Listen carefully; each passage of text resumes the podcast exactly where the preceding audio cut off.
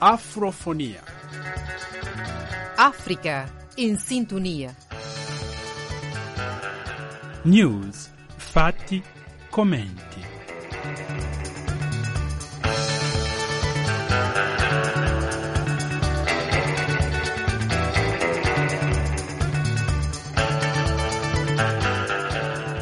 Gentili ascoltatori, un caro saluto da Dulce Araujo con voi per questo appuntamento settimanale della Radio Vaticana con l'Africa.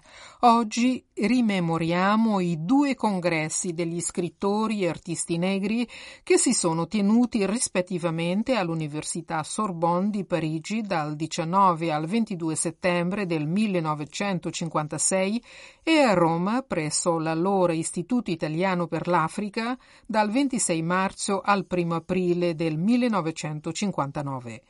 In questi congressi richiamavano al valore e all'identità della cultura africana e al suo riconoscimento nel contesto culturale umano mondiale, libera dallo stigma del razzismo e del colonialismo. Il congresso di Roma contò anche con un messaggio di incoraggiamento da parte del Papa Giovanni XXIII. A questi due congressi, all'importanza che ebbero allora e che possono avere per l'Africa di oggi, il programma settimanale in portoghese della Radio Vaticana. Ha dedicato giovedì scorso una puntata con una cronaca del poeta, saggista ed editore Felin Telisio e un'intervista con lo storico ricercatore all'Università Nuova di Lisbona, José Augusto Pereira, sul contesto generale in cui eh, era nata l'idea di questi congressi. Chi capisce portoghese può trovare tutto questo nel sito www.vaticanews.va barra portoghese. Qui eh, ci limitiamo a portarvi alcuni elementi della cronica di Felintelisio e un po' di musiche africane. Rimanete con noi e cominciamo subito con il brano musicale angolano Monangambe di Rui Mingas, interprete composizione di Antonio Jacinto. Si tratta di una EP del 1975.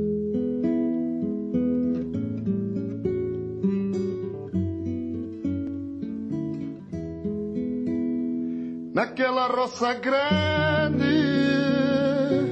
não tem chuva. É o suor do meu rosto que rega as plantações. Naquela roça grande tem café maduro e aquele vermelho cereja são gotas do meu sangue feita seiva.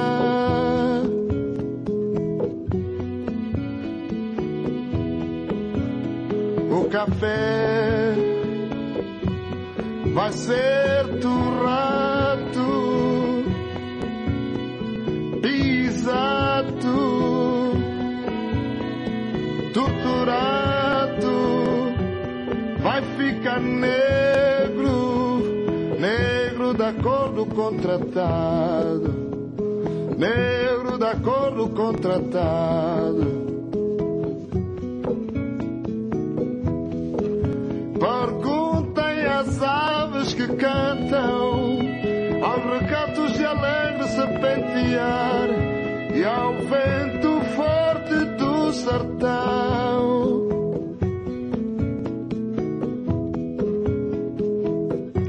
Quem se levanta cedo, quem vai à tonga, quem traz pela estrada longa?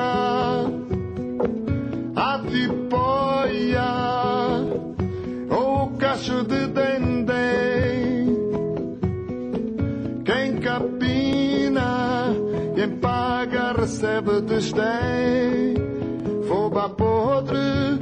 peixe podre, panos ruins, cinquenta angolares, foba podre, peixe podre, panos ruins, cinquenta angolares, porrada, serrafilares, porrada, serrafilares. Quem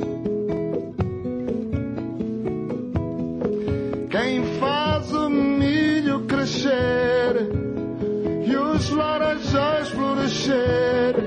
Quem dá dinheiro para o patrão comprar máquinas, carros, senhoras e cabeças de pretos para os motores. Quem faz o branco prosperar,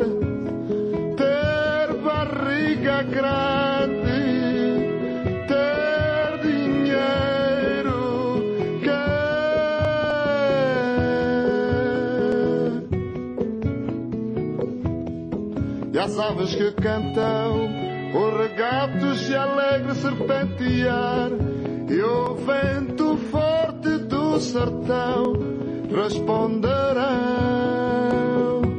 Monangambe Monangambe Ah, deixa-me ao menos subir as palmeiras Deixa-me beber maruva e esquecer diluído Nas minhas bebedeiras Monangambe Monangambe,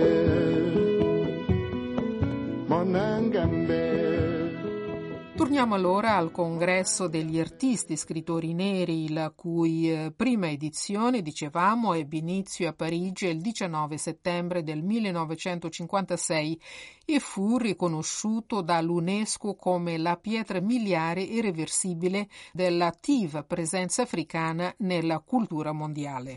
Organizzato dallo scrittore senegalese Alioune Diop, fondatore della casa editrice della libreria Présence Africaine, il congresso, il congresso ha avuto il patrocinio del filosofo francese Jean-Paul Sartre, dello scrittore franco-algerino Albert Camus, dello scrittore francese André Gide, del pittore spagnolo Pablo Picasso e della diva haitiana, cantante e ballerina, oggi sepolta nel Pantheon francese, Josephine Baker.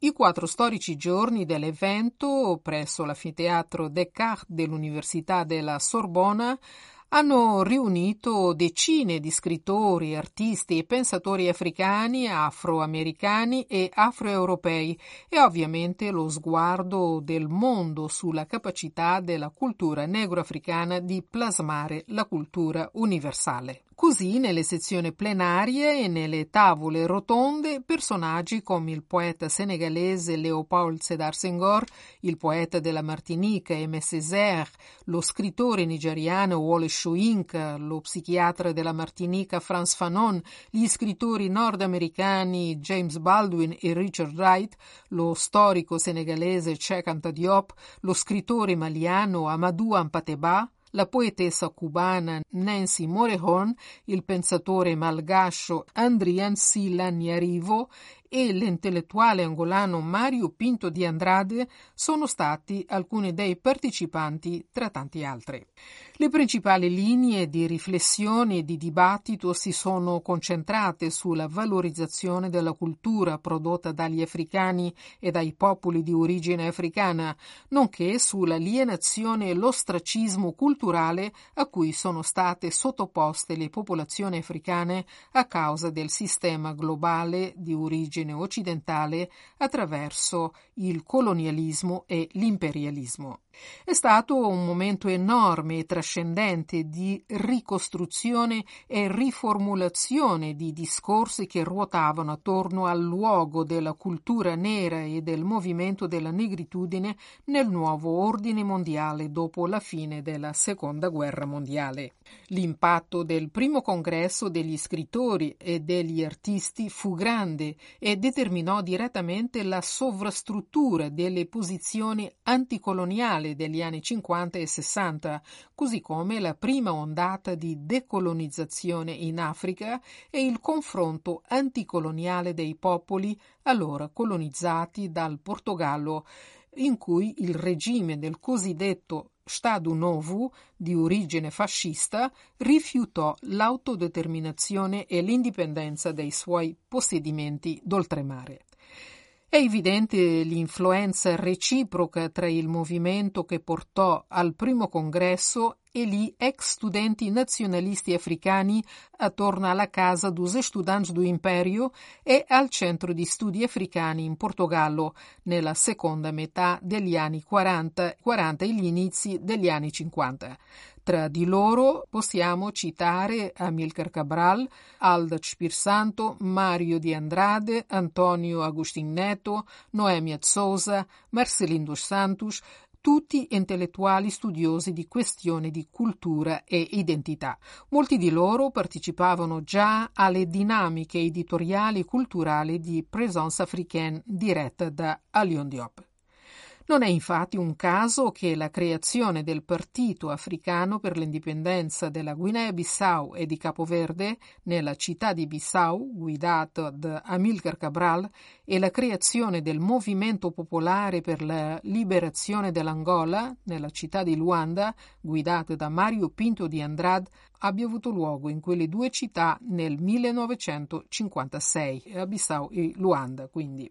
L'impatto globale fu avvertito anche dal secondo congresso degli scrittori e artisti neri tenutosi a Roma nel marzo del 1956, durante il quale furono elaborate le strategie per il terzo evento da tenersi in Africa, finendo eh, per dare origine al Festival di Dakar. Conosciuto come il Festival mondiale dell'arte nera, il Festival di Dakar fu realizzato nel 1966, ossia dieci anni dopo il primo congresso degli scrittori e artisti neri. Tutto questo avveniva 67 anni fa e ha dato fiori e frutti, determinando l'indipendenza di diversi paesi africani e il proseguimento della riflessione sul ruolo della cultura come patrimonio mondiale.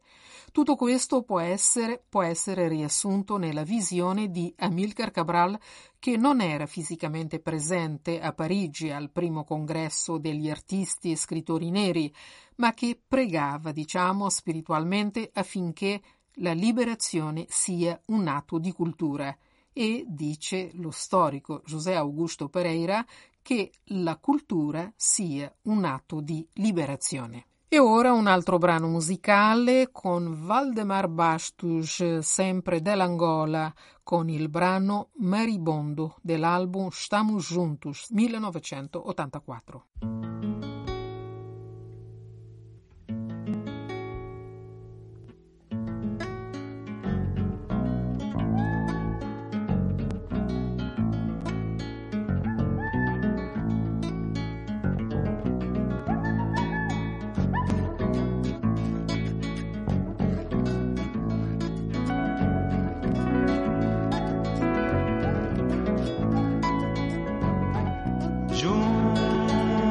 Da Manduqueira, perto do muro de adobe, vi surgir um marimbondo,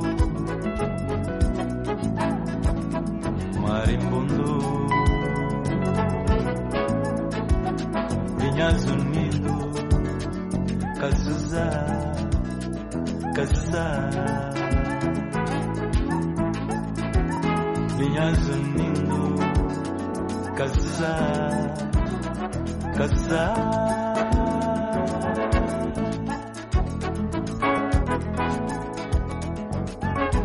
Junto da mandioqueira, perto do muro de adobe, vi surgir um marimbondo.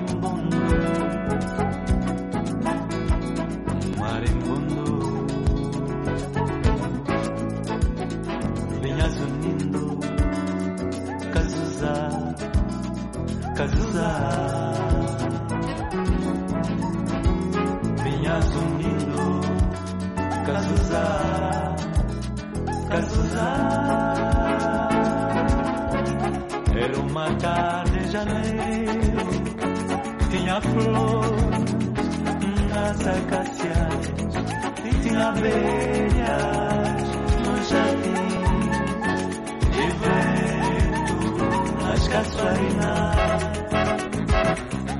Quando vi o marimbondo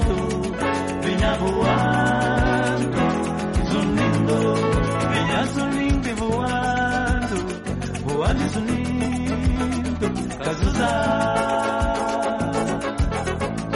Vinha voando e zunindo, zunindo e voando, Cajuzá. Era uma tarde de janeiro, tinha flores nas acácias, tinha abelhas no jardim e vento nas casuarinas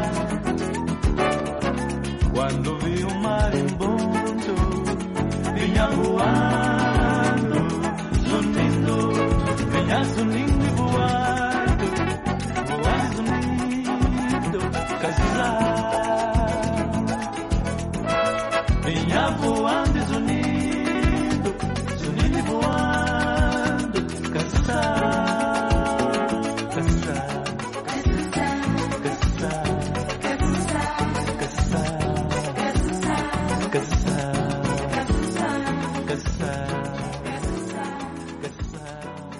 Dicevamo che il Papa Giovanni XXIII inviò un messaggio al secondo congresso degli scrittori e artisti neri tenutosi a Roma nel 1956.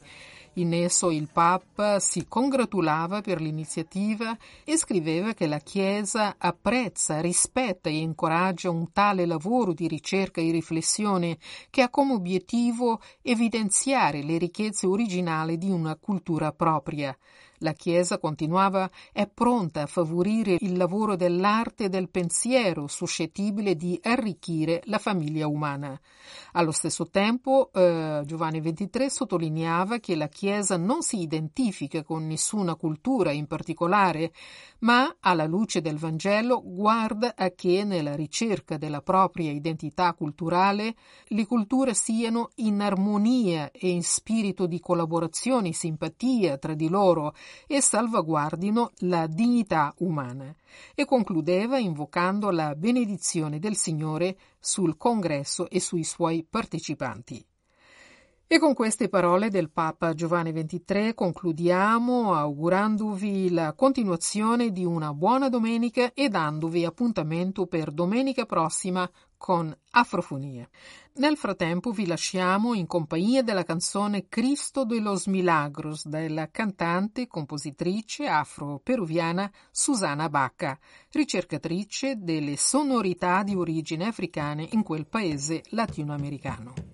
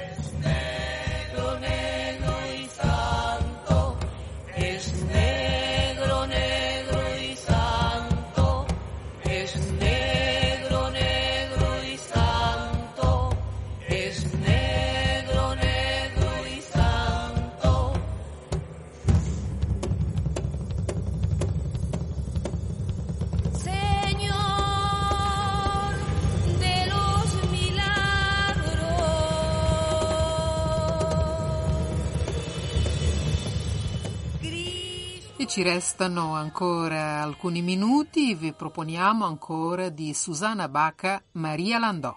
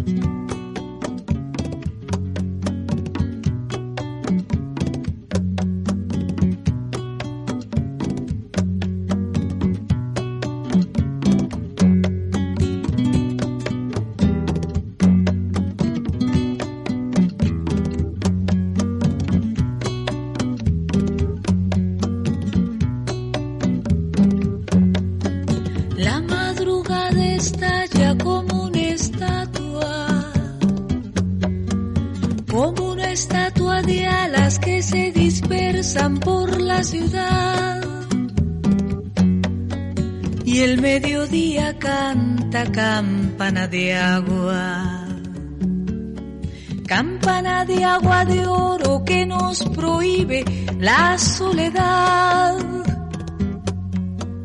y la noche levanta su copa larga. Su larga copa larga, luna temprana por sobre el mar.